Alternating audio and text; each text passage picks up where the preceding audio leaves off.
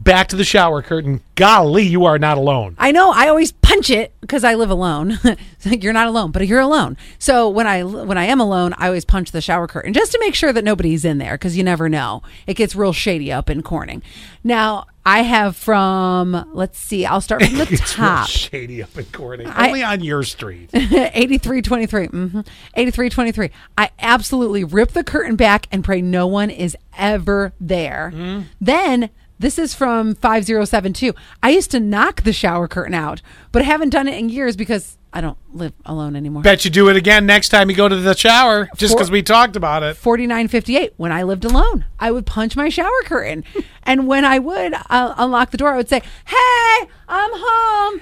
In case anyone was hiding in the bushes, they would think I actually had a family. oh my gosh, that's a you good like one. have this whole plan, and I gotta give I gotta I give need to do props. that. Gotta give props to Joe on this one. It's a logical answer, and of course it's in all caps because he's yelling at us. I do it to remove static cling. I did it like you'd be yelling the text, Oh, but yeah. it makes sense. There's truth to that because you know, do you have a shower liner and a shower curtain? I do. There you go. My mother used to get so mad at me if I got the shower liner wet back in the day. She's like, "You're going to grow mold on that.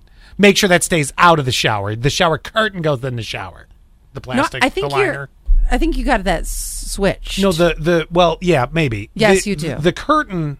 Okay, depending the- on what the you curtain is describe the the, fan- curtain. Fancy part. yes, that goes outside of the yeah. shower She used to get mad at me if that if I drug it into the shower and like I just didn't care. and got that wet. And she'd be like, "You're gonna get mold on it. You know, only put the plastic part in there." Now That- my mother sounds like a seventy-year-old smoker.